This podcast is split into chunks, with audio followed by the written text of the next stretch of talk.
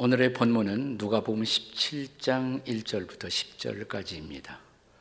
오늘 함께 나눌 말씀의 제목은 제자들의 작지만 큰 책임 혹은 큰 숙제.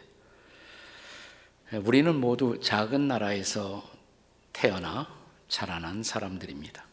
그래서 그런지 우리 모두는 작은 것에 대한 열등감을 갖고 있고 그래서 역설적으로 유난히 큰 것을 좋아하는 그런 민족적 경향이 있습니다. 우리나라에서 최고 학부를 가리켜 대학교라고 하지 않습니까? 그리고 우리나라의 최고 지도자를 가리켜 우리는 대통령님이라고 말합니다. 우리나라가 임명하는 외교관을 가리켜 우리는 대사, 대사님이라고 말합니다. 소사라고 안 그러죠. 그들이 거주하는 곳을 대사관이라고 합니다. 저 서울 한강 다리에 걸쳐 있는 다리도 모두가 대교입니다. 한강 대교, 영동 대교, 잠실 대교, 그리고 옛날에 무너졌던 유명한 성수 대교. 우리가 강남에 가보면 대표적인 길들도 다 대로입니다. 강남 대로, 양재 대로, 영동 대로. 얼마 전에 제가 국회가 있는 쪽에 가다 보니까 그 앞에도 국회 대로, 의사당 대로 이렇게 쓰여 있더라고요. 우리가 어떤 모임을 가질 때 우리는 그것을 또한 대회라고 말합니다. 소회라고 쓴 거 별로 못 봤어요. 그리고 무엇보다 우리나라의 국호가 뭡니까? 대한민국 짝짝짝이죠. 네. 그래서 그럴까요? 우리는 작은 것들을 혹은 작은 자들을 무시하는 그런 경향을 갖고 살아갑니다. 그런데 최근에 자랑스러운 한국 젊은이들 BTS 방탄소년단의 노래 가운데 작은 것들을 위한 시라는 그 노래를 어, 들은 일이 있습니다. 이 시가 유난히 눈길을 끌고 많은 사람들의 입술에 회자되는 것을 보았습니다. 내용이 이렇더라고요. 모든 게 궁금해. 뭐가 널 행복하게 하는지. 널 알게 된 후 내 삶은 온통 너 하나부터 열까지 모든 게 특별하지. 너의 관심사, 걸음걸이, 말투와 사소한 습관들까지. 그렇습니다. 우리가 누군가를 사랑하게 되면 상대방의 큰 것들이 아니라 상대방의 사소한 것들에 더 관심을 갖게 되지 않습니까? 사소하고 작은 것들이 사실은 특별하고 중요한 것이다라는 그런 메시지죠. 예수님도 어느 날 제자들과 대화를 하시면서 그들이 예수님의 제자 혹은 당시 메시아라고 일컬어지던 메시아의 제자가 되었다는 사실 때문에 제자들이 지나치게 큰 환상, 큰 기대 혹은 큰 결과에만 집착하려는 경향을 가진 것으로 우리 주님이 간파하셨던 것으로 보여집니다. 그래서 이제 작은 것들의 소중함, 작은 것으로 하나님의 나라는 이루어지고 있다는 것을 가르치고자 하십니다. 우리가 평소에 작게 생각하는 것들이 바로 하나님 나라의 가치를 만들어 가고 있음을 전달하고자 하신 것입니다. 자, 그렇다면 주님의 제아들, 그 시대나 오늘이나 주의 모든 제아들이 주목해야 할 작지만 큰 책임 무엇일까요? 첫째로 작은 자들을 돌볼 책임입니다. 본문은 1절에서 이렇게 시작이 됩니다. 예수께서 제자들에게 이르시되 실족하게 하는 것이 없을 수는 없으나 그렇게 하는 자에게는 화로다. 인간이 영위하는 삶의 마당에 실족해 하는 일이 없을 수는 없다라고 말씀하십니다. 죄인인 불완전한 인생의 불가피성이라고 할 수가 있습니다. 여기 사용된 실족이라는 단어의 원어가 흥미롭습니다. σκάνδαλον이라는 헬라어가 쓰여져요. σκάνδαλον. 우리가 요즘 많이 사용하는 스캔달이라는 단어가 바로 여기에서 나온 것입니다. 걸려 넘어지게 하다, 함정에 들게 하다, 죄 짓게 한다. 이게 스캔달의 본래의 뜻인 것입니다. 우리는 인생을 살아가면서 피차에 스캔달을 주고 받는 그런 존재라는 뜻입니다. 상처를 주고 상처를 받는 존재라는 뜻입니다. 그런데 문제는 우리가 상처 주는 대상, 스캔달의 대상, 그 대상이 중요하다는 것이에요. 작은 자를 향한 스캔달은 이것이 오히려 더 커다란 책임이 될 수가 있다는 것입니다. 자, 본문 2절을 보십시오. 2절에 다 같이 읽습니다. 그가 이 작은 자 중에 하나를 실족하게 할진데 차라리 연자맷돌이 그 목에 매여 바다에 던져지는 것이 나으리라. 아멘. 여기서 작은 자 누굴 말할까요? 우리가 누가복음을 계속 살펴보고 있습니다만은 예수께서 지금 말씀을 나누시고 있는 대상 가운데 계속해서 바리새인들이 출현합니다. 아, 그러니까 이 바리새인들에게 있어서 작은 자는 누구를 뜻했을까? 우리가 그런 관점에서 생각해 볼 필요가 있습니다. 여기 작은 자라는 말 문자 그대로는 히라보의 미크론이라는 단어, 영어로 말하면 small, little, small ones, little ones, 작은 자들인데 예수님 당시에 이 작은 자들은 누구였을까? 당시에 바리새인들이 특별히 무시하고 있던 세리들, 창기들, 다시 말하면 사회적 약자들일 수가 있습니다. 이 사회적 약자들을 돌본다는 것은 우리 사회를 건강하게 만드는 중요한 일입니다. 그래서 기독교의 복음이 전파되는 곳마다 사회 복지 사역이 일어납니다. 복음은요, 인간의 영혼만을 구원하는 것이 아니에요. 복음은 인간의 육체도 돌아보도록 도전합니다. 예수님이 오병이어의 기적을 행하실 때 설교만 하신 것이 아니에요. 그 사람들을 먹이셨잖아요. 배고픈 사람들을 먹이세요. 그래서 복음은 영과 육, 인간의 전인을 돌보는 것입니다. 그런 의미에서 이 소자들을 소중히 여기는 사회적 약자들을 관심을 갖고 돌볼 줄 아는 사람이 되어야 한다 라고 예수님이 당신의 제자들에게 말씀하신 것이죠. 그리고 또 하나 우리가 마태복음 18장에 보면 특별히 거기에서는 예수님이 소자라고 말할 때 작은 자를 말할 때 어린 아이를 앞에 두고 말씀하십니다. 한 어린 아이를 앞에 두시고 이 작은 자들을 혹은 소자들을 실족하게 하지 말라. 그러니까 여기서 작은 자는 아직 성숙하지 못한 우리 사회의 청소년들일 수가 있습니다. 오늘이 예, 청소년 주일이죠. 네, 청바지 썬데이입니다. 청바지. 그래서 저도 청바지를 입고 나왔어요. 증명을 하겠습니다. 청바지 보셨습니까? 네, 청바지. 청소년은 바로 지 지구촌의 미래. 네, 우리가 이렇게 청바지 주일이라고 말하는데 자, 청소년들이 중요한 이유, 그들이 우리 사회의 미래를 만들어 갈 주역들이기 때문입니다. 그들을 소홀히 여기는 것은 따라서 우리의 미래를 스스로 포기하는 것입니다. 그들을 존중하여 양육하는 것이 바로 우리의 미래를 가꾸는 것입니다. 가족 상담가인 도로시 놀테 여사는 이런 말을 남겼어요. 유명한 말을 남겼습니다.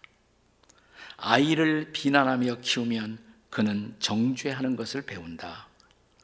아이에게 적대감을 가르치면 그는 싸우는 것을 배운다.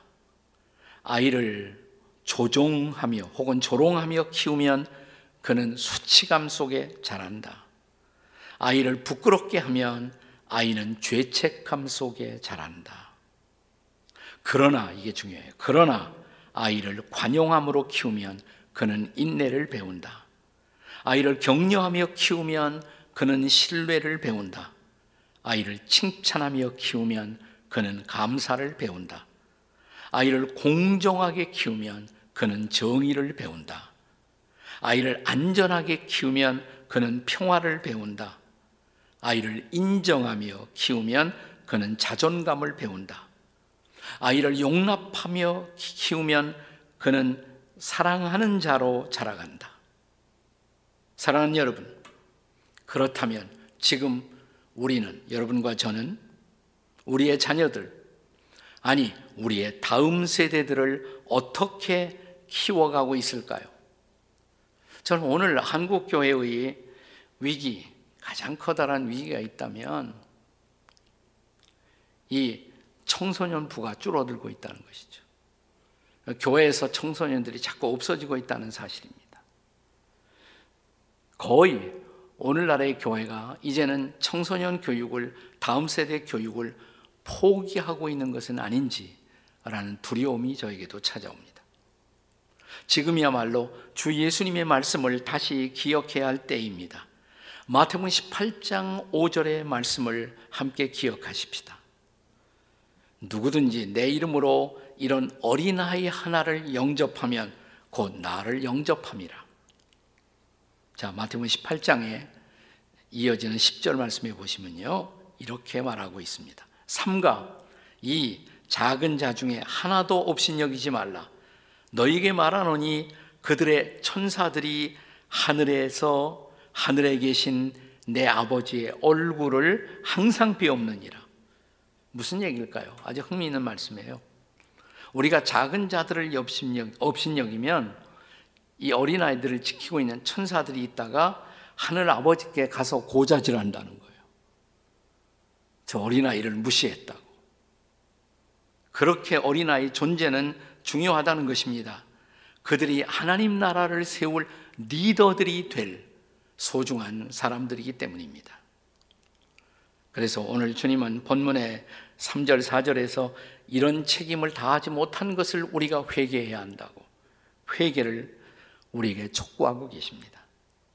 작은 자들에 대한 존중, 작은 자들에 대한 관심은 하나님 나라 미래에 대한 우리의 투자인 것입니다. 제자된 우리의 가장 큰 숙제요, 가장 큰 책임인 것입니다. 자, 오늘 본문이 가르치는 작은 것에 대한 두 번째 레슨, 작은 믿음을 적용할 책임이 있다. 이렇게 가르치십니다. 작은 믿음을 적용할 큰 책임.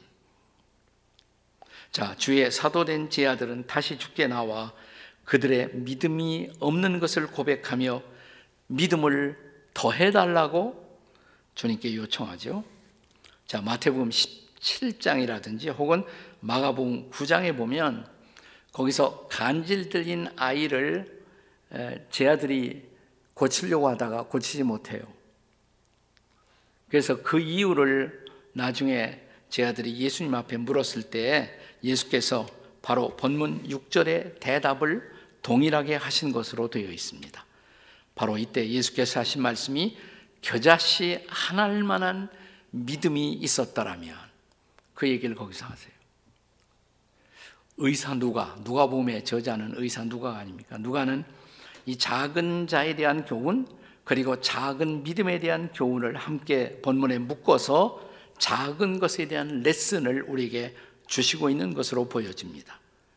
우리는 예수님의 제자로서 예수님을 믿고 예수님을 따르면서도 때때로 우리가 처한 상황의 문제를 해결하지 못할 때 예수님 당시의 제 아들처럼 우리는 우리의 믿음이 없는 것, 혹은 우리의 믿음이 너무 적은 것을 우리 스스로 안타깝게 여길 때가 있지 않습니까? 자, 그래서 주께 나와 주님께 요청합니다. 믿음을 더해 주세요. 이렇게. 믿음을 더해 달라고. 자, 그런데 동일한 사건을 다루고 있는 마태복음 17장 20절에 보면 이때 예수님이 이런 말씀을 하십니다. 이르시되 너희 믿음이 작은 까닭이 아니라 이렇게 말씀하십니다. 꼭 너희 믿음이 작아서는 아니다. 믿음이 작고 큰 것이 중요한 이슈가 아니라는 것입니다. 더 중요한 것은 그때 그 상황에서의 믿음을 적용하는 것이 문제예요. 믿음을 적용하는. 우리에게는 우리의 믿음을 우리가 살고 있는 상황 속에 적용할 책임이 있다는 것입니다. 비록 때로 우리의 믿음이 겨자씨 하나만큼 작아 보여도 그 믿음을 적용하면 위대한 역사가 일어날 수가 있다는 것입니다. 더 구체적으로 설명을 해 보겠습니다. 이미 지나간 누가복음 8장에 보면 자, 갈릴리 바다에 풍랑과 파도가 일어나죠. 그런데 예수님은 배 안에서 주무시고 있는 것으로 되어 있어요. 제 아들이 공포에 질려갖고 잠들어 계신 예수님을 깨우면서 이렇게 외칩니다. 주여, 우리가 죽겠나이다. 우리가 죽겠나이다. 이때 예수님이 깨어 일어나세요. 그리고 바람과 파도를 꾸짖고 잠잠하게 하십니다. 이어서 누가복음 8장 25절에 보시면 예수님이 제 아들에게 이렇게 묻습니다. 제 아들에게 이르시되 제 아들에게 이르시되 너희 믿음이 어디 있느냐? 다 같이 너희 믿음이 어디 있느냐? 이렇게 물으셨어. 너희 믿음이 도대체 어디 있느냐? 물론 다른 복음서하고 비교해 보면 다른 복음서에서는 제 아들에게 믿음이 작은 자여 왜 의심하였느냐 이렇게 또 말씀하신 것으로 되어 있습니다. 물론 그들의 믿음이 작다는 것을 제 아들 스스로도 알고 주님도 인정하셨어요. 그러나 더 중요한 것은 뭐냐면 그 믿음을 가지고 무엇을 하고 있느냐 이 말이에요. 믿음이 작을지라도 그 믿음 가지고 이 상황 속에서 어떻게 하고 있느냐. 너희의 믿음은 도대체 어디에 있느냐는 것입니다. 이 순간, 이 상황, 갈릴리의 파도, 갈릴리의 풍랑 속에서 그들의 믿음이 보이지 않고 있었다는 것입니다. 그렇습니다. 우리 모두 우리의 믿음이 작은 것을 인정하고 고백하십시다. 그러나 그래도 그 작은 믿음으로 겨자씨 하나일 만한 작은 믿음으로 여전히 이 상황 속에 주님을 신뢰하는 것, 여전히 주님을 믿고 기도하는 것이 중요하다는 말씀이 아니겠습니까? 우리의 믿음이 비록 작아도 그 믿음을 관리하는 것은 여전히 우리의 큰 책임입니다. 그 작은 믿음을 사용하여 우리가 처한 상황과 대결할 때 비로소 우리는 주님이 행하시는 큰 일을 볼 수가 있다라는 약속입니다. 다시 본문의 6절의 말씀을 함께 읽겠습니다. 본문 6절 말씀을 다 같이 읽겠습니다. 시작. 주께서 이르시되 너희에게 겨자씨 하나일 만한 믿음이 있었다라면 이 뽕나무더러 뿌리가 뽑혀 바다에 심기어라 하였을 것이요 그것이 너희에게 순종하였으리라. 아멘. 그렇습니다. 주님의 제 아들의 큰 책임, 작은 믿음을 잘 관리하고 잘 적용하는 일. 이것이 우리의 책임인 것을 믿으시기 바랍니다. 자, 본문에서 우리가 받아야 할 작은 것에 대한 또 하나의 중요한 레슨, 세 번째, 작은 명령을 순종할 책임입니다. 작은 명령을 순종할 큰 책임입니다. 여러분, 주님을 따르는 제 아들에게는 여러 가지 별명이 주어집니다. 뭐 제일 아주 보편적인 별명은 우리는 주의 제자들이죠. 영어로 disciples, 제자들. 그 뜻은 팔로와 따라가는 사람이란 뜻이에요. 주님을 따라가는 사람들. 그러나 또한 우리는 주님의 보내심을 받아 세상으로 가야 할 자들입니다. 세상으로 보냄을 받은 자 사도 아포슬이라고 그래요. 아포슬 사도들. 그래서 본문에도 주의 제자들 이런 표현도 등장하고요. 또한 사도들 이런 표현도 등장해요. 근데 하나 더 있어요. 하나 더 본문에 등장하는 제자들 사도들에 대한 다른 표현. 그들이 주님을 향해서 주님, Lord 혹은 Master 주님이라고 부르는 한 그 주인의 우리는 종들이라는 것입니다. 종들. 그렇죠? servant. 종들이라는 것입니다. 여기서 종이라는 말은 자, 자신의 모든 자유를 내려놓고 주인에게 절대적 충성을 바치는 노예라는 뜻입니다. 히라보에 둘로스라는 단어가 쓰여집니다. 둘로스. 다 같이 한번 해보죠. 둘로스. 자, 바울은 이 표현을 아주 좋아했어요. 이게 별로 좋은 뜻은 아닌데 바울은 좋아했어요. 네, 보통 종이라고 그러면 돌로스라고 하면 안 좋은 그런 어감을 느끼지만 예수님의 종이다 그러면 달라지는 거예요. 로마서 1장 1절 로마서가 시작되는 첫 번째 표현에 보시면 바울이 이렇게 말합니다. 예수 그리스도의 종 바울은 이렇게 말합니다. 예수 그리스도의 종 바울은 파울로스, 둘로스, 크리스투, 예수스 이렇게 쓰여 있습니다. 네. 예수 그리스도의 종 바울. 여러분, 종들에게는 주인의 명령을 취사 선택할 자유가 없어요. 주인이 내리시는 명령에는 큰 명령, 작은 명령이 구별되지 않습니다. 그의 작은 명령도 다 중요한 명령입니다. 자, 주인을 모시는 종들에게 주어지는 일들, 그 일들도 큰 일, 작은 일이 있을까요? 어쩌면 우리가 종으로서 해야 할 일들은 다 작은 일들일지 모릅니다. 그런데 주인의 명령을 우리가 수행하다 보면 나라는 존재가 인정받고 싶어 하는 이기심이 종종 발동합니다. 그때부터 종의 타락이 시작돼요. 종의 타락은 바로 종이 종으로서의 의식을 상실할 때 일어나는 것입니다. 저는 이런 타락이 오늘 한국교회 한 마당, 한 구석에서 일어나고 있지 않은가라는 염려를 할 때가 많습니다.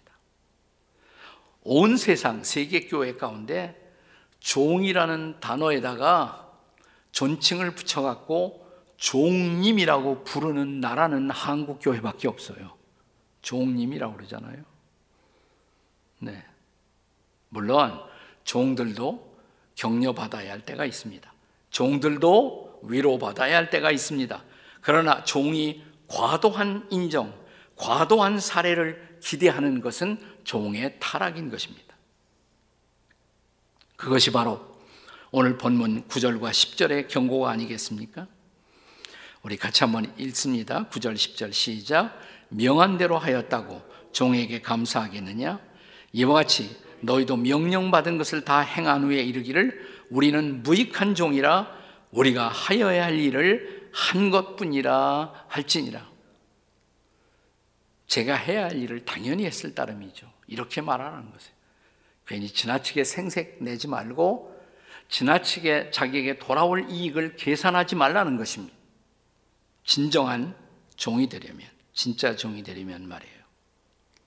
제가 좋아하는 그 이야기 가운데 일종의 변형된 이소부화 중에 연못 속의 깨구리 이야기가 있습니다. 연못에 깨구리들이 있는데 보니까 연못 위를 새들이 날아다녀요. 그 연못 위를 날아다니는 새들이 부러워졌습니다. 그래서 머리 좋은 IQ가 높은 깨구리 한 마리가 제안을 합니다. 새야 새야 저 나무가지 하나 있지 않니 저쪽에 나무가지 끝을 내가 물고 나머지 끝을 내가 물고 한번 나도 하늘을 날아보자꾸나. 이 둘 사이에 이 기막힌 협상이 이루어졌습니다. 새 한 마리가 나무가지 끝을 물고 다른 끝을 이 머리 좋은 IQ 높은 깨구리가 물고 연못 위를 막 비상하는 신기한 고개가 벌어지고 있습니다. 이 광경을 보고 연못 속의 다른 동료 깨구리들이 너무 부러웠거든요.